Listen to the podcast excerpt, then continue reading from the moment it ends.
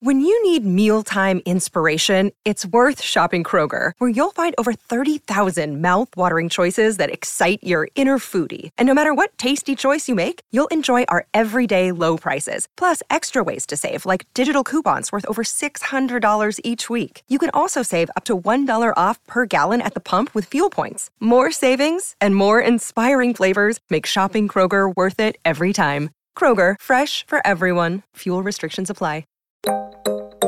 My parents were really into Indigenous rights from the beginning. And so hearing their stories about self determination in 1975, I got really passionate. And I feel Indigenous rights really is Indigenous sovereignty, self determination, right? Really holding, maintaining cultural preservation. And it's not a one size fits all. There's Indigenous all over the world and they hold their own culture. Here in New Mexico, we have 23 different tribes, 19 different pueblos. Each pueblo has their own unique culture their own dialect. Every tribe's different, but we carry the same ideas. We care for Mother Earth. We care for the environment. We care for one another and we want to do right for one another. But we all have a different way of believing and thinking because of culture. Yat do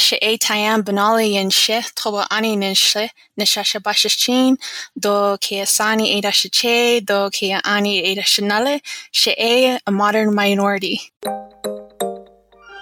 Welcome to Modern Minorities. This is a show about work and life, told through the lens of what makes each of us different. I'm Sharon Lee Tony, a Chinese American girl born and raised in New York City. And I'm Raman Sehgal, an Indian American boy who came from Alabama with a banjo on my knee. Through conversations with some really interesting people, we uncover the stories, perspectives, and often unspoken truths about how our guests uniquely experience the world. It doesn't matter where you're from, the color of your skin, or who you love, we're all minorities somehow but we're no one's model minority. This is a show about all of you for all of us.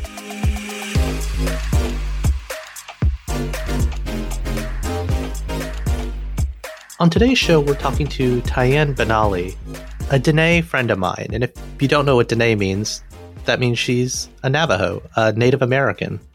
Oddly enough, the first one we've had on the show, Sharon. Yeah, she was our very first one and full of very thoughtful insights on her own experience, answered a lot of our questions, which I felt a little bit embarrassed to be asking just because I had never, I had actually, I don't think I've ever spoken to a Navajo person one on one like that. So, and Ty and I met, gosh, more than a decade ago. In between jobs, I was doing this cross country road trip, and I knew the cities I was going to try to drive through. And I asked all my friends, who should I meet up with? And my best friend had gone to school with Ty.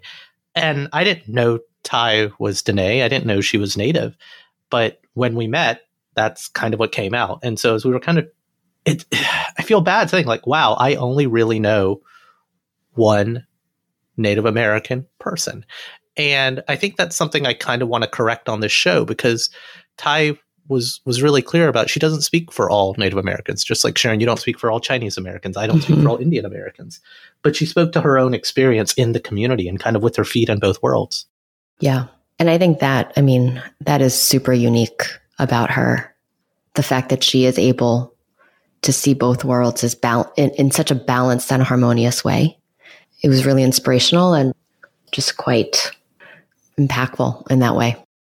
Yeah, so we'll get out of the way so you can hear me ask Ty a lot of dumb questions with her. A lot really- of dumb questions. I hope you guys enjoy. Ty, thank you so much for coming on the pod. How are you today? Thank you. Yeah, eh, I'm doing great. That's hello in Dene, Navajo language here in the Southwest. We just pretty much been hit by a snowstorm like all of across the United States, but I haven't seen snow stick this much here in Albuquerque. wow. wow. Of all places. so, Ty, I got to ask a question. Where are you from? sure. That is a really good question. What I did in the, the beginning is uh, what we do in the Navajo culture and Dene culture. I'm going to refer to Navajo as Dene because that's what I feel my we refer ourselves to and there's several different ways people identify themselves when it comes to tribal affiliation but i say Dene So when I say Dene, I mean Navajo. But pretty much what we do is our introductions, which I did. We have four clans and we go into where we're from. And my family actually resides up in the Four Corners area. I was born in Shiprock, New Mexico, but I moved to Albuquerque when I was about seven years old. So, but my family, pretty much my extended family, all reside in Farmington, New Mexico, just south of there near the Bisti Badlands. My dad has 160 acres of tribal federal land, and pretty much my family resides up there, what they refer to as the res slash reservation. But I moved here when I was in Albuquerque when I was seven, so I have a unique background. Um, I identify as an urban native, is what they call us, who grew up in the city, because I didn't grow up on the reservation. It's funny. Typically, when I say, Where are you from? someone's like, Oh, I'm from you know, Southwest. yeah, no, but, yeah. but the load, the loaded question, and this is why I find it fun to ask you this is if I get asked that, I'm like, well, I'm from Alabama. And then they're like, well, no, where are you really from? Like, what are you getting at? And they're trying to figure out where my parents right, from. They're right. from another country. Mm-hmm. Mm-hmm. And Native Americans are the only ones who can legitimately yeah. say, no, I'm actually from mm-hmm. here. You're from this right. country. Yeah, and that's where it's kind of like when you ask me that, it's funny because I'm like, well, my family roots, and that's what we always have to acknowledge where are our roots first, right? And that is in the Four Corners area, Bisti, which is about three hours north of Albuquerque. But if I was on a regular everyday setting, I would say, yes, I'm from Albuquerque, New Mexico. But I want to come back to your relationship with the reservation. And I apologize if you just kind of said this. Were you don't live on the reservation anymore. Did you spend any time as a child there? Yes, and that's actually a good story, but also a bit traumatizing for me in the sense that I went back to the reservation because my dad, he works for the Indian Health Service. And when I was 15 years old, we moved to the reservation. We moved to Ganado, Arizona.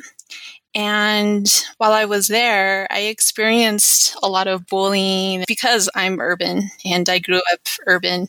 And so not being accepted by your own kind was could be tr- pretty traumatizing and till this day there's still those conflicts of like urban native versus reservation but we're all the same basically even though we grew up in different parts we're all indigenous but when I was 15, I had that experience, which was traumatizing because I was bullied. It was a new experience for me because I didn't grow up on the reservation. Even when I was living up in Farmington, New Mexico, prior to Albuquerque, I lived in Farmington's a relatively small town, but I grew up more modern. I didn't grow up on the reservation. So when I was 15, moving to the reservation was an eye opener. You're still learning your identity as you're a teenager but there were some beautiful moments of learning, but then also there was some like traumatizing experiences as well. Yeah. I mean, being a teenager sucks in general. no, no, but yeah. it sucks in general being a teenager not fitting in because maybe your family's from a different place, but going back to where your roots are. I hate to dig in here, but is it just like you don't belong here? You left the reservation. Why are you coming back? What does that look like? I guess the only equivalent I could be like, if I went back to India and everyone's like, "Hey, you're from uh, you're American. You don't belong here." But I wouldn't go back to India because I'm from here. Yes. Well, for me, I didn't grow up fluent in Navajo. And the reason why for that is my dad, that was his first language, his Dene language. That's what he first spoke till the age six. But my mom, she was adopted into a white family when she was a few months old. And so when I was growing up, I heard my dad and my aunties speaking Navajo and I gained an ear for it and I spoke it when I was a little. But my mom and dad didn't speak it on a regular basis.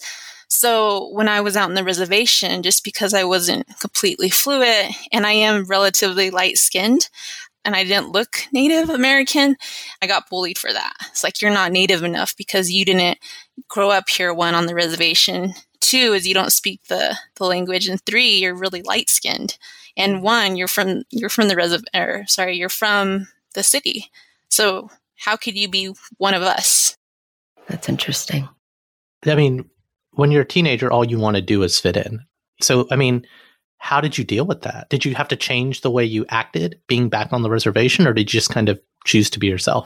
No, I and I stick to this day. I think. It's why it's just really being I chose to be myself. And I think that was the best way. And I didn't survive out there another year. Um, I actually, my my parents moved me to Farmington to live with one of my aunts because it was just taking a toll on me, my mental health, emotional well being, and my grades and academically. I got through it too because pretty much been an athlete my whole life. And so being an athlete my whole life, I pretty much transferred my energy all into athletics. And so I think feel like that's how I got through it is just really transferring my energy to what I really love to do and that's athletics and a bit nerdy. I love to read and write. So love music. So those are the things that really kept me going and I have a really strong family family support. So that's what's really kept me grounded through those times. And then having even my auntie take take me in for the second year, it was my sophomore year, to live in a different completely space was amazing. So having that family support um, was great. And I feel like that's how I got through it. What did you want to be when you grew up? It's funny you ask that because being from the Southwest, I really wanted to be a marine biologist. And yeah. I was like, wait, but there's not. Oh heck, there's no yeah, ocean. Come on, no ocean. I know. Isn't I guess it's crazy? an. There used to be ocean there. I don't know. yeah, it's funny because the first time I saw the ocean, I think I was like eight years old, and we went a trip to Disneyland, and that's the first time I ever saw the ocean. But from then on, I just had this fascination of being near the ocean and I loved wildlife, marine life. I've always been into conservation and always watched the Discovery Channel when it came to like Africa and seeing animals. So I always been into conservation. But something I just got really into it when I went to the ocean. I had this experience and I was like, I want to be a marine biologist. That's so, so awesome. that's what I wanted to be. And what did your parents want you to be? What did my parents want? The great thing about my parents is they're like follow your follow your heart. Yeah. Really, they were supportive of until this day they're supportive of whatever you want to do. They knew that they wanted me to succeed and go to college and they were supportive. If you want to be a marine biologist, you can be a marine biologist. Mm-hmm. And did you end up doing that? Or did your path completely take a turn? my path pretty much took a turn and I was going to go to school. I got accepted to a school in Corpus Christi, Texas, because that's where I was, hey, I could do marine biology. But I ended up going to Fort Lewis College in Colorado, which is only about three and a half hours north of Albuquerque, and beautiful place. And I chose to go there. And I first, my first year, I did biology, but it wasn't for me. I've noticed it just wasn't me. My my dad and my sister did biology too, and I think maybe that's what inspired me to continue on as well into biology. And but then I started thinking about maybe I should try something different. So I started meddling in different classes. And for a while, I think it took me close to a year and a half to figure out what major I really wanted to pursue. Yeah. Yeah. But you actually, I mean, to fast forward to kind of today, yeah. you work in the space. You kind of are working in something that ties to your heritage or kind of the current mm-hmm. state of your people. So right. was that was that that realization back then? That that's what you wanted to do, or was it just kind of finding your way there? I feel it was finding my way, and it's all been a natural progression. Being even being back here in New Mexico, I've been here back now for about five years, but just finding my way, it's been a natural path. And pretty much in undergrad, I started thinking about culture I was really interested in culture, so I started taking some anthro classes. I was interested in psychology. And then I started getting into politics and so I took some sociology and politics class. And then I studied abroad because I thought I wanted to do international business because I knew I wanted to do something international. And it was my first time abroad. I went to England to study abroad and international business. And that was my first time, first person in my family to go abroad. It was an eye opener. 19 years old and it was like this is really cool learning about different cultures met many people from all over that's where yeah, I got my taste for first introduction of Indian from India. There was a lot of Indian students there, and we had some French students, and so that was really exciting. Just learning about the cultures. And when I came back, that's when I started thinking more on the political science side. And so then I settled on political science and then started expanding on in Spanish. I started speaking Spanish and learning when I was eight when I moved here to Albuquerque. That was a language that I got serious on. So I pretty much graduated with the bachelor's in political science and a minor in Spanish. That's a long that's a long way from marine biology. Right? I know. what did your parents say during that whole kind of switch up? Because at first they were probably like, "Oh wow, you're doing marine biology. That's what people in the Southwest do." What the other kind of Indian people, right? in no, France. That's, that's why I say I always feel like I'm like an oddball in that sense. I always felt like different. I mean, even where I grew up too. I grew up in a really not an area that's not, especially in the 90s here in Albuquerque, pretty rough area. And I was always one of those kids who were secretly in the books, but you didn't want to show it because everybody was like tough and gangs were the theme. And so I was really felt like I was hiding my identity. And then I got to college and I felt like I could be whoever I want, do what I want. And I feel like that's where I really started discovering and really getting passionate more about politics and indigenous rights and environmental and like social justice. So yeah, it's far from marine biology. Just to ask a dumb question, mm-hmm. Indigenous rights, what does that mean? Because that means something different to me, I would assume, than to you. For me, it's, oh, we screwed the Native Americans. There's probably more we should be doing. That's kind of what a rep American probably thinks about it. But I would imagine to someone who has not just lived experience, but literally connected experience to family, community. Mm-hmm. So when you started to take that poli sci degree, that political leaning that you had, and apply it to indigenous what does that mean what kind of work does that even mean yeah for me indigenous rights and actually when you asked the question before about what my parents thought my parents were really into indigenous rights from the beginning so i always saw it there always into politics and indigenous rights. They were into the American Indian movement back in the 70s. And so hearing their stories about the self determination in 1975 and there on forward, I got really passionate and I feel indigenous rights really is indigenous sovereignty, self determination. And I feel that there is preservation into that. So really holding, maintaining their cultural preservation. And it's not a one size fits all. Indigenous could mean every, there's indigenous all over the world and they have they hold their own culture. And it's like that here in new mexico we have 23 different tribes 19 different pueblos. Each pueblo has their own unique culture their own dialect. Every tribe's different. And so i feel that overall indigenous people we carry the same ideas. We care for mother earth. We care for the environment. We care for one another and we want to do for one another. But we all have a different way of believing and thinking because of culture. I mean, no culture is a monolith, but something we've talked about before is there are some fundamental beliefs to be it Native American culture or indigenous culture, or, or maybe it is Dene. But what are those fundamental beliefs? Yeah, and I get to speak from Dene culture, and is one we call a thing being humble, and Hózhó. Hózhó is beauty, and walking in beauty. You want to walk in beauty and keep things in harmony and harmonious. So you really think good thoughts. You think in a good way. And there is a thing in Navajo culture in which I do, and I've, I've always done is run, we run to the east. So we run to the east in the morning and that's for good blessings. And that's the practice of Hózhó and Hózhó relates to beauty and harmonious. So keeping that and maintaining that will help you out through life. That's one fundamental belief that we do have in Diné Navajo way, and also just really respecting Mother Earth, respecting culture. Every rock, every plant has a life, something to it. And you have to also be careful with your thoughts. So don't think bad things upon other people or don't say bad things because it always comes back on you.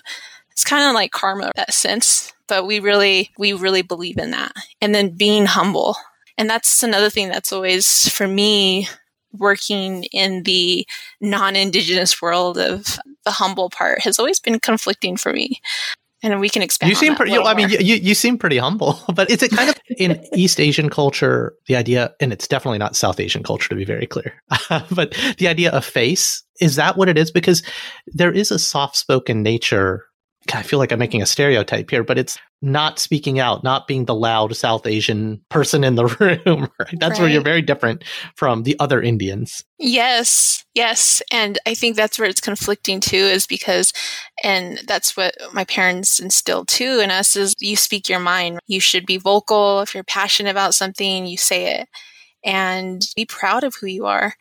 And I think that's where, when I say there's conflicting, is when I being humble is not bragging upon yourself. And I feel sometimes in the non Indigenous world, there's a lot of bragging. so f- for me, sometimes it's, it's hard to like want to talk too much about myself because I'm taught not to do that. But then my parents always instilled in us, like if there's something that needs to be said, you, you be vocal about it because you are speaking for your people. Others might not speak, but you have the ability to do it. So I encourage you to do it. What needs to be said? What is being unsaid that that you think people literally I guarantee no one in our audience is Native American. So what do people need to hear? What don't we know? We are in a movement now. When I say in a movement, even like politically, there's this whole talk about healing and coming and understanding the importance of the environment and also just indigenous sovereignty is coming more to light. And i think that's that's really important. Like i mean even with like the blm i mean that's coming to light. And i feel the indigenous movement has always been there but it's stepping up even more. And i feel that there are young leaders that are stepping to light to bring that voice. Yes we can be humble but we also have a voice to speak. Another unique thing about native american culture is and I could speak from my own self, it took a while for me to really be vocal about things. I mean, I was one of those people in college who would, professor called on me, I would curl up and my heart yeah. would just race and beat because I was taught to not speak. And during my career and over the past years, I've learned to be more vocal and be more comfortable with my voice. But I think that comes also too just from culture. But I feel like there's this indigenous movement now, and it's always been there, but I feel like it's even coming more to light, especially within this like BLM time. And it's really exciting. I mean, there's wonderful things going on in Indian country. They call it Indian, they call it Indian country, but I actually, I don't like the term Indian because I don't feel we're Indian, but everyone has their different point of view on that. Can you talk to that? Because in the 90s, when we were all kind of coming of age, we didn't want to say black. We had to say African American. And now we know that that's not kind of wrong, but it was inaccurate. The black experience is not African American, it's Caribbean American, it's etc. And it's a capital B black. So what is that distinction between saying indigenous, Native American, Indian with a capital I or not? I feel like there's that, like I said, we're on this movement and there's that sense of pride because back in my parents' days and their parents' days, it goes back to like the boarding school era. So the boarding school era was 1860 through like 1978 here and here in the United States and where Native American children were put in boarding school and they were, they couldn't speak their language or express their culture. And that came pretty much when their children had children. They weren't proud to be Native because they couldn't speak it. And so I feel like that kind of attributes to the decline too of like language and culture. But I feel now we're getting into this movement where there's that sense of pride that no, well, we're not Indian. We are affiliated with this tribe. We identify as Diné. We identify as Kewa, which is Pueblo up north, Santo Domingo.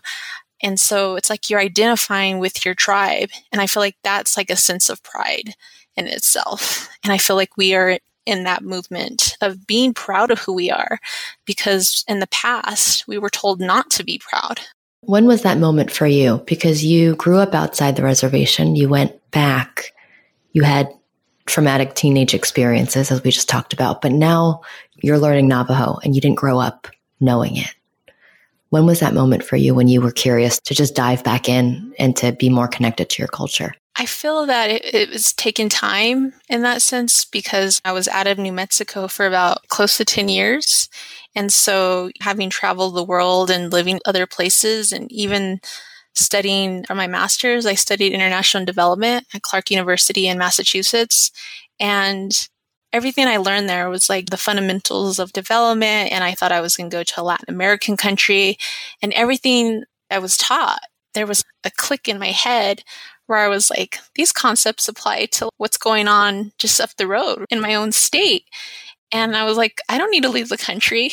And so what I've learned there, I brought back, and that's the work that I'm doing because they say Native American communities are third world living in a first world, those conditions. So it's very underdeveloped. You have in Navajo Nation, you have some living without electricity and water and even the the roads are really bad. Even where my family live they don't have a paved road and they haven't had one since i was born. Oh, so that's yeah. been what 37 years? Yeah. So and they recently i would say in the 90s got like electricity. And some still don't have running water. So that that exists here. How many people live in that area? On the 160 acre land? Yeah i would say probably eight families, I would say. Eight families. Yeah. Okay. Yeah. So some of them have running water and some don't. One of my aunties, we have to haul in wood and she has to bring in water or take a shower at my aunt's. So those conditions, they still exist. Yeah. I remember I went back to China and I visited my grandfather's village, which is in a very rural, poverty stricken area. And they too didn't have electricity, but for some reason, they were the only house in the town that had a flush toilet. So it was like a really big deal to have running water and just for your toilet. And I remember staying there and just, it, and this was probably in the late 90s, late 90s, early 2000s. And just going from at the time, I mean, it was dial up internet, but there was still internet.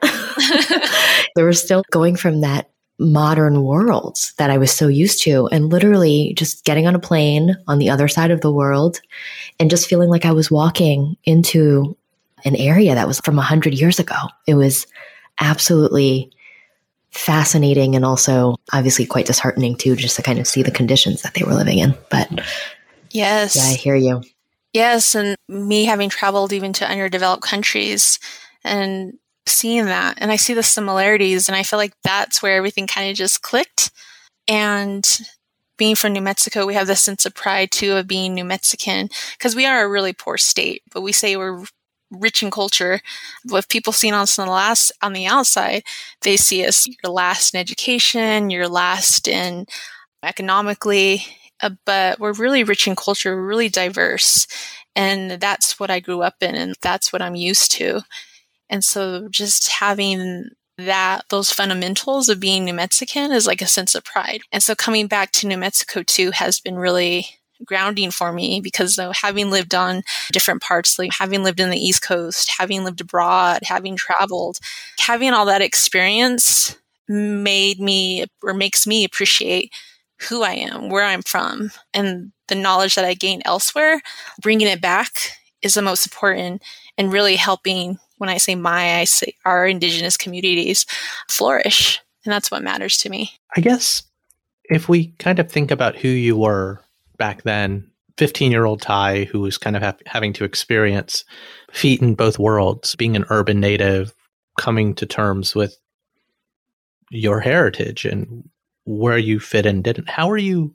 How are you similar? How are you different from that from that young woman? I'm similar because I felt that even despite what I went through, it's like I always stood by who I was. I didn't change who I was. And there was always a sense of pride. I've always been proud to be Dene. I've always been proud to be indigenous. And I always carry that with me. Even though I may be light skinned, even though I'm not, wasn't fluent, and even though I know that I am who I am. And so that always was rooted in me. I would say what has changed is learning to accept that. Being at that young age, it was just, it was, it was tough. And for a while, it was like, and I think that's what's the irony of it is because even what I went through, I'm still willing and wanting to really help the people. even though at that young age, people would question, why would you want to help someone who treated you this way? Does that make sense? Yeah. Yeah. Well, I mean, now you work in something called like program implementation, where it's trying to put money back into the communities that you come from. But there's, you've talked about like there's this tension between the people doing the work, not almost understanding the needs. Can you talk to that? The difficulty in your in your day job, even though you're trying to help. Yeah. I think for me too is because being in the work that I've done over the past 16 years, I started out in nonprofit work and then it led to working in Washington, D.C. on the federal tribal level. And so got some experience there. And then coming back to the community itself in New Mexico and worked up in Alaska and a few other tribes. And I found that I'm most fulfilled when I'm working directly with the people. And it grounds me for some reason. It makes me feel really good about myself. You've said before that there's a disconnect in the tribe for accepting the work. So at the federal level, at the local level, at the nonprofit level, mm-hmm. trying yes. to help the community. And it seems like good work. And it's not that there's, I don't know, is there a lack of acceptance? Is there a disconnect? Why is there a skepticism or a reticence for the work that you're doing from yes. the community? I think the reason why, and I see it over these past years, is a lot of these projects that do come in are savior projects. It's kind of like that development concept. You're saving the oh, Indian. Oh, the, the white, right? the white savior, the white yeah, savior, the white savior concept. But you're not right? white. But you're but you're I'm a not, native doing the work. Yeah, yeah, but I'm not white. But there's some skepticism when it comes to any outsider coming in to work with the native people because what I've seen is you have these wonderful, great ideas and they're brought to the community, but for whatever reason, they don't make it past the four year project or the one year project because of either there's cultural conflicts or there's just not enough money being rooted. The tribe might not have enough money to cover what's required of them. But then also too, where I've seen, I've seen projects come in and I can speak to experience an AmeriCorps project that we implemented in Santo Domingo tribe. And it didn't last because there was conflicting policies.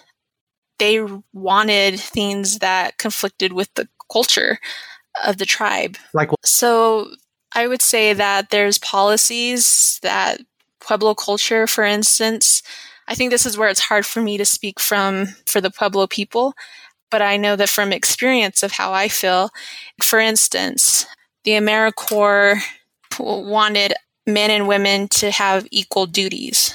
But in Pueblo culture, at a certain time, men might do more than the women, and women and men both have different duties.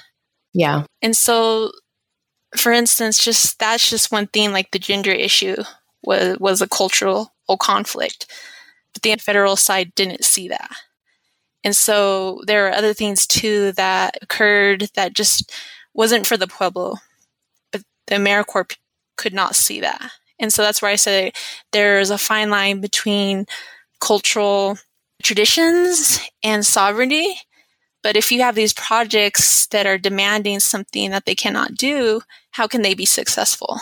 The only analogy I can think about, it's probably going to offend people, but is mission work in Africa. You can have yeah. your food if you read yeah. the Bible and you take exactly. food that exactly. Way. exactly. Exactly. We will help you if you do things our way, essentially. Exactly. Yes. That's what it, the mentality was, the exact analogy. And you see that. I've seen that pretty much throughout Indian country as these projects come in but they're not culturally sound or culturally thought through or there's not enough consultation with tribes. So what's yeah. what does that make your role in the work? I mean one you, you bring the tribe's interest to your work but do you need to reflect that point of view up to the chain of command that isn't native? And i feel the work that i've been doing and i'm expanding on is really taking that cultural lens and being sensitive in the projects. Is this going to be successful? Because also too being a grant writer I see other grant writers who are not from the community and white, to be honest, and they haven't experienced the adversities or the experience of Native Americans, but they're writing for these projects that are, yes, sometimes they're successful, but the majority of the time they're not. So, how can we pretty much listen to these communities to gain successful or make successful projects? And I see that a lot in the work over the past about 16 years. It's kind of the same same narrative and same ideas. Yeah. I feel like the world needs more of people like you. Thank people you. who have that context and who can who can bridge those gaps in a way that might not be obvious for someone who hasn't lived through this or isn't tied to the culture in the same way that you are. And then, yeah, when I was at the AmeriCorps program, there was a tribal affinity group who had consisted of several different tribes who had the AmeriCorps federal grant. And they were speaking to similar concepts. And there's only been one successful and mind you, this was five years ago, so it could, I don't know if it's changed, but there, at the time there was only one successful AmeriCorps program that was in existence, I think close to 15 years. But they say majority of them fell. And that should say something, especially if tribes are saying, singing the same song and saying the same thing. So yes, I feel that these projects really need to go in deep dive and really also too hire people from that community or have knowledge of that community. Yeah. Well, just ask, like an ambassador. But I want to ask another dumb question. Another analogy in tech in the Silicon Valley, they say that there's clearly an opportunity to have more BIPOC folks working in tech. And what all the big companies say is, well, there aren't enough black, female, Hispanic, whatever engineers. They're all white Asian kids from Stanford. Just saying, making or MIT. I'll, I'll give that one to you. But if there is a need, so we need folks with your background who can kind of code switch between both, understand both sides. Are there enough who want to go into the work? Yeah, so that's where it's it's tough because being in the grant world and project you know, management, philanthropy, there are not enough, not just natives, but people of color doing this work. And it's predominantly white people doing the work. And I think it could come from that concept of the white savior. And then also, I think there's maybe cultural conflict, but then also, I mean, here in New Mexico, they always say too they want people because we have really we're pretty much one of the last when it comes to education attainment. and so they really try to encourage people from the community to get these professional jobs and stay. But usually those who get these professional jobs they leave. And that's the same concept with tribes. So you might get someone who's really well versed education professionally but they'll go elsewhere. And so what you just spoke to is I think that's where the the dilemma is is yes there could be people wanting to do the work but they leave. I want to ask one last question about your work. And normally I don't we don't talk about people's day jobs, but like your day job is so endemic to who you are as a modern minority. So apologies if this is like too LinkedIn or too like job interviewy. These are actually the questions you can answer in a job interview, I guess. But what's my what strengths are... and weaknesses? your, where do you see yourself in five years? I was actually going to say, here, here's the funny thing. I was actually going to say, what's your spirit animal? I'm like, oh wait, oh, offensive to native people. No, don't ask that. Don't ask that, please no, but that's like the like cheesy yeah. job interview question. I yeah. just realized how racist that is. Anyway, here's my last question about work stuff.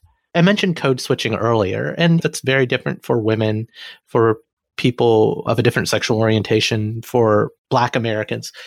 But what kind of things do you have to do to fit in in the majority world that you're doing to get the job done? That's a really good question. I'm still trying to figure that out. I feel that I'm unique in the sense that I can speak for both, having that tribal experience, understanding and knowing indigenous or Navajo Diné culture, and then having worked in like DC and lived in different places, I bring that experience. But at times I feel like, is that good enough? Even as a woman, I still question myself about that. Is it good enough for the workplace? And I think that's I mean, that's a really good question. I don't, I honestly do not know how to answer that. Did she pass the job interview, Raman? Would you hire her? I mean, I Ty, we, we've known each other off and on for years. I totally hire you. The problem is, I don't do anything remotely interesting anymore. but I, I, guess I would, to be honest, like I've been really successful in terms of finding work and obtaining work. And I feel like that's where I'm really grateful. And I feel I'm privileged. Like for even as a Native American, I carry that privilege because not many Native Americans have traveled, have obtained degrees, and have been able to do the work that they really want to do. And I really take that, I don't take that lightly. And like I always say, I want to use the privilege that I have to uplift others who maybe not have the same privilege because, but I know how it, I mean, I come from a not a wealthy background. So, and I know what it takes. I'm going to, can I ask you some personal questions now? Sure. yes. Enough about work. yeah. Let's stop talking about work. Let's talk about love. Aww. So when you've dated or as you think about a future spouse or partner, are you looking to date someone within your culture or have you dated outside of outside of the tribe in any way? Your parents totally didn't put us up to this question. Yeah, exactly. Exactly. Mom and dad were like, "Don't ask ask her this." yeah, for me, so I pretty much I've dated everyone. when I say everyone, is like so many different cultures. And I've dated African American, I've dated Hispanic, I've dated European, literally from European Europe. But yes, I've dated pretty much everyone. And so, and I've dated, I've met Native Americans, but I actually honestly have not dated a Native American. Really? Is there a pressure though? Intentionally? Because, no, it's not. I mean, if I've you just you just you just haven't found anyone you're attracted to. Yeah, I think probably. Yeah. no, I, I'm going to ask the question this way because, like, Sharon and I, growing up as children of immigrants, there was a pressure for Sharon to meet a Chinese boy. She didn't. There was pressure for me to marry an Indian girl. I didn't. And part of it was the selfishness in the family. It's the wrong thing. Sorry, mom and dad. But this idea of preserve the culture. But the culture doesn't need preserving. There's literally a billion Chinese people, right? right. literally right. a billion Indian people, but there aren't a billion natives. And so is there a pressure or or even a like an expectation or like a desire or oh, something. Or it's your Is duty, even like I mean, I felt it's it like your duty. No, I felt that. I felt the, it's your yeah. marry a nice Punjabi girl, carry on the, the, the lineage and the culture and all that, and I didn't. And my parents are fine; they got over it. And I'm guessing Sharon, yours did too. Once the grandkids came, yeah, but, yeah, they're they're they're fine. But it's not the same. There's there's less of you tied. I sorry to put this on you, but what is the expectation in the culture? So my parents don't have expectation, although sometimes my dad would be like, when are you going to meet a Diné guy? He like teases me. Maybe that's his way of expectation. That's his pressure. Yeah, exactly. exactly. and he keeps asking, "What am I getting my little girl? I have my grandson." But my my parents have always been super open to whoever my sister I we've dated and whoever we've been with. But culturally, you want to preserve that and be with the, an indigenous person. And as I grow older, for some reason, that's kind of calling to me is to be with an indigenous person or someone that's a person of color and that's like minded. And that's mattering more to me than it did in my teens and my 20s. But as I grow older, it's kind of, I feel that calling. Is there like a hierarchy? Are you going to ask no, oh, no. Oh, I thought you were going to ask if there's a Tinder for. Well, I, I was. Is there like an I date? Is there an I date? no, I don't like know. Actually, because I, I tweet a lot. I love Twitter, and so there's this thing called Native Twitter, and they were joking about that. No, like, really? Yeah, they, they call it awesome. hashtag Native Twitter, and you have because we have a sense of humor like everyone else, but our humor is we love our humor. And so on native Twitter, you could just find some funny things. And so and they always talk about natives. Natives don't date; they just snatch each other. But that's what's what's unique to me because. No, what does snatch each other mean? What does that mean? Snatching. I don't know what snatching myself is because I never snatched. But apparently, snatching is, I think, is a term for hookup. Okay, gotcha. Oh, I don't think you say anymore. I'm not the hookup type. I'm more let's date, let's see each other. I'm very, I'm a romantic, and I like that. Yeah. But from what I gather and from friends too, it's about if you snag, I'm sorry, snagging. snagging. We're all old, Ty. I know. we don't know what And the here you are were saying when these you I just said said that. I was snatch. it's actually snagging. Yeah. like, when you said snatch, I was like, oh oh, man, that native Twitter is going to be all up on you. Exactly. They are. Sorry, sorry, native Twitter. I meant snag, not snatch. No, but the hierarchy. So look, again, I'm didn't marry an Indian girl, but there's a hierarchy, and the irony of the hierarchy is had I met a girl from Punjab, but that was Muslim, that wouldn't be good. Like that's the so close but so far away sort of thing. And Southern Chinese versus Northern Chinese, Han versus Hakka, all that sort of stuff. It's almost you'd be better off just like marrying outside of the race. Does that exist in native culture? Can Diné date and marry a Pueblo or God forbid someone from a native from Alabama? Yeah, it does exist. There's some history with Pueblos in Dene, Navajo, and it's better, but that would be the equivalent of Of Chinese and Japanese, yeah. yeah. You won't want to date a Pueblo, but I'm open to any culture, right? We're gonna make that a PSA yeah. When your episode goes live. Native Twitter's going to be all over this shit. They're like, we gotta snag her. All right. so funny. So I, I have a question. This is a really naive question, and tell me if you think it's offensive, but it's something that I've always wondered. And you can give us just your opinion of one, but what are your thoughts about Thanksgiving as a holiday? So growing up, we've always here's one thing I should express too is I grew up more in a Christian background and not traditional background. My father's Were your, side, were your parents Christian? yeah, both my parents, but my mom, her, she was adopted out, but they were very traditional. And my dad's side is more Christianity. Now I don't identify. I feel that I'm very I walk in, I feel like I'm a mix. They're spiritual. I feel I believe in a higher being. I believe in God. But then there's also that traditional values that I respect. So when it comes to someone that asks me, what's your religion? I just feel that I respect religion. You know, I do believe in a higher being, but then there's also those traditional values and spiritual values that I hold on to. But I didn't grow up. And there's that thing too. And that when it comes to Christianity and tradition, also in Native American cultures too. Did you grow up traditional or did you grow up in Christianity? So, what I'm getting to is when, when we were growing up, pretty much we celebrated every holiday. And so I grew up with Thanksgiving and whatnot. And, but as I grow older and learning more about the background and learning more about what happened, because we're not taught these things. History's taught by the winners. Exactly. Yes, I celebrate it, but there's and I but I feel like I celebrate it for the reasons of yes, I'm grateful, but then also like I'm really close with my family, so I feel like it's a family. But then I also honor and I want to acknowledge the atrocities that did happen to my people. So I feel that there's both worlds when I celebrate Thanksgiving. So there's that, yes, traditional being grateful and about family, but then there's also that acknowledgement of what happened. What is the? We just had Chinese New Year's. That's a big deal in Sharon's family. Diwali's was a big deal, even as an Indian American. Is there a Diné kind of moment in the year that is, if you could only carry one thing forward? Pretty much we celebrate two around the seasons. Ghąąjįʼ is New Year, and that's in October. Cool. What do you do?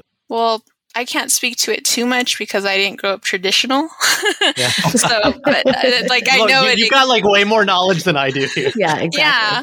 So, but I don't want to speak too much because I didn't grow up super traditional, and those are those are the things too. Is because I know about them, and but I'm still learning about what you do, and I think that's one thing that I wish, even at a older age. Oh, I wish I grew up knowing that, but I'm learning about that now.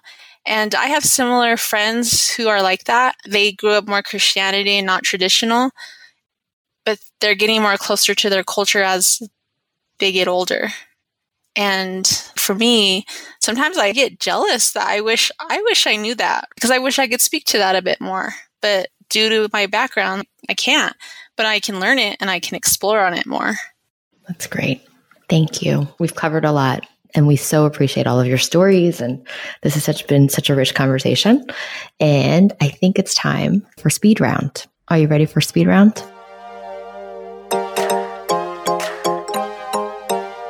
Sure. Amazing. What is one thing about you that no one expects? I'm an introvert. I'm just kidding. I keep hearing that. I was gonna say no. No, I no, I wanted. I don't know about that one. yeah, no, I wanted to say that, but I am actually more introverted than I. It's funny because when I was younger, I was more extroverted, and then I would say in my twenties, I started becoming a little more introverted.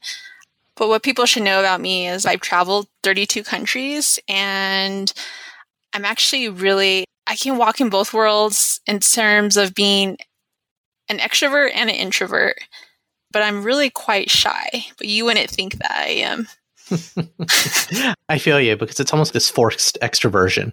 You can introversion, extroversion really is about energy, and it's I can totally speak on stage. I can totally have a podcast hiding behind a microphone, but it takes something away from me. And I just want to curl up into a ball at the end of it and go for a long walk or read a comic book. Exactly. That's what how I feel like after this. I'm like, oh, but people wouldn't think that. They would think I'm just this high energy extrovert. But I think that's what helped me too is traveling has helped me become come out of my shell as well because you're forced to meet people or forced to talk to other speak a different language and so that's one thing people might find interesting about me is I didn't know Ty was you know I'm sitting there probably my heart beating and racing yeah Can you recommend a book or a movie that has characters that you relate to? Oh my goodness, you're going to laugh and this one came to me. It's actually a Disney movie. No, you're not going to say what I think you're about to say, are you? What? Well, you have What to say it first. no, I'm the racist if I say it. No, no, no, no, don't even go there. I don't know why. It just came to me because the first thing that came to me was Belle from Beauty and the Beast. Really. She was a spear in the books. She was kind of nerdy. And then she wanted to, there was something out there that was bigger. And that's how I feel. And I've always lived that way. And I That was like exactly what I was thinking too. Yeah, totally. I was totally talking about Beauty and the Beast. when she was singing, when she's like, what was that? The Great White Yonder or something like that. I'm more of an Aladdin guy myself. but, you know. I don't know. But no, she's literally the first person because I was, I felt like that. Like I said, when I was growing up in the hood, I call it the hood because it is the hood. That I was always I always felt like an outsider. I always felt I was that nerdy one in the books, but then I knew there was always something out there bigger. And I was One could say a whole new world. yeah. No, I, I feel Belle. Belle. Nice. What is your favorite mom dish? My favorite mom dish. So there's two things. Can I say two? Yeah, of course. So my mom really makes these good homemade noodles, dumplings that are so delicious that were passed on from her mom. Ty, are you secretly? Asian? Come on. Yeah, I think you are. I told you I, I've meddled with so many different cultures. and then the other one is pozole and actually green chili stew. Oh, there's like three. Ooh, that sounds good. Yeah, there's pozole and green chili stew. And No, wait, what is pozole? Yeah, what's the mid? Yeah, what's the middle one? Pozole is corn hominy, white corn hominy, and yeah, what you do is basically you. It's e- it's mostly in pork. Use pork. Some people use chicken, but no, the New Mexico way is with pork, and then it's pretty much with chili. So it's either with red. People do green chili, but it's mostly with red chili. It's like a soup, and then it's really good. But pozole, it's big here in New Mexico, and you eat it with a nice fresh tortilla and that's it. That's where it's at. Pozole. And so my mom makes that really good. And then, of course, green chili stew. That's like a big New Mexican staple. I don't know if Raman, if you were able to try when you were here through New Mexico. I ate far too much green chili on both of my that part of the world. It's not even Yeah. funny. Yeah. There's not the Southwest is beautiful, but the food just that's the the Yeah. biggest thing I remember. Yeah. in New Mexico, we're big here on our food. We take pride in that. And that's one thing when, when I was living afar, like afar and on the East Coast, one thing I always missed was New Mexican food. So it's nice being back here. Yeah. What's your least favorite food? Oof, least. That's a good question. Do you not have a least favorite food, Ty? you eat all things. Come on, bring out the hate. Like if someone put something on your plate. Yeah, when, you, when you get vetoed. Oh, okay. You're gonna think I'm really weird. This people. Are, I already do, Ty. I already do. Let's be clear. Okay. Watermelon. What? Really? Yeah. Yeah. What don't you like about watermelon? I was going to So- say that's so un-American, but that's not an accurate statement. So No, really. There's something, and this is what we think. My mom, when she wasn't pregnant, that's all she ate. Literally, honestly, that's all she ate. And ever since I was a kid, I never cared for watermelon. So I'm that one like at a barbecue or someone if offers me, and I'm like, no, thank you. Yeah, I see, I, I feel that way about cantaloupe. like cantaloupe, I get instant veto rights on because it's garbage. But watermelon is kind of everybody loves watermelon. That's Yeah, interesting. I love. I love. see. watermelon. I'm just, I'm an oddball. It's strange. I kind of do hear you though. I don't like watermelon flavored candy. That's where that makes me a little like nauseous. If it's like watermelon gum or something, that's gross. Who is someone out there that you would want to interview on a podcast? First one that comes to mind, I have like a girl crush. I love Michelle Obama. I'm an Obama fan. I'm reading The Promised Land as we speak. You know, I think everybody, Obama, everyone we've right? like Everyone. somewhere in the middle of that book right now. I'm actually in the middle of it, but It's a phone book. Michelle Obama, she's just so inspiring to me. Just her story relates a lot to mine growing up, and she's inspiring. She's awesome. So Yeah, she's she's my so good. She has a podcast, She has a so maybe you could just get on her podcast. That's Exactly. Exactly. yeah. I already listened to some of it, so yeah. do. Ty, last question. What does being a modern minority mean for you? I feel being a modern minority as an indigenous Dene woman is really being humble, authentic, and true to yourself. I think that's what is a modern minority is just really being authentic and humble. I like that. Me too. Me too. Ty, thank you so much for for spending some time with us and frankly taking all of my stupid questions and with so much grace. You know, So thoughtful with your answers. We appreciate it. I think that's one thing people I like to acknowledge is people say I'm really thoughtful. Sometimes I don't feel like I'm thoughtful, but it's nice to hear that. Absolutely. Well, I really appreciate it and I hope we can keep having conversations. Yes, thank you. Thank you, Bojehet. That means thank you in Navajo. And just to know, sometimes it's really tough when you said you would be the first Native American on the podcast that I felt a little, a lot of pressure because I know I don't speak for all natives, but I really appreciate both of you really diving in and asking those questions. And can I say one more thing? When you asked earlier, what is one thing you would say for Indigenous people? And it's basically, we're still here. So we're still here. That's great. Well, thanks so much, Ty. All right. Thank you, Ty. Thank you. and that's our show. Like what you heard? Please subscribe, leave a review, and a five star rating on your favorite podcasting platform. Now more than ever, people need to be hearing these stories. Please share our show with a friend or three. Want to learn more or got something to share? Visit modminpod.com or email us, hi mom, at modminpod.com. You can also follow us on Instagram and Twitter at ModMinPod. We'd love to hear from you. Now, here's a preview of our next episode. I would call it naivete, not so much bravery.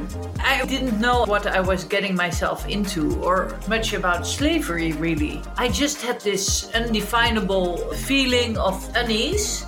I don't know how to engage with it. I don't quite have the tools to talk about this. This is a taboo in my family, a taboo in our society. The, moment I was at your doorstep, I was surprised to hear uh, that you didn't care much about my feelings of guilt. You just said, no, let's find out what happened on that plantation, you know? Up until that moment, it had been this big, undefinable, dark era. And together we started to break it down, and go back to the past. Where did this start? How did this happen? How did we end up in 1863 with my great great great grandmother getting paid and your great great great grandparents getting freedom? That's it for now. I've been Raman Sehgal. And I'm still Sharon Lee Tony. Remember, we're all modern minorities out there. We'll talk to you soon.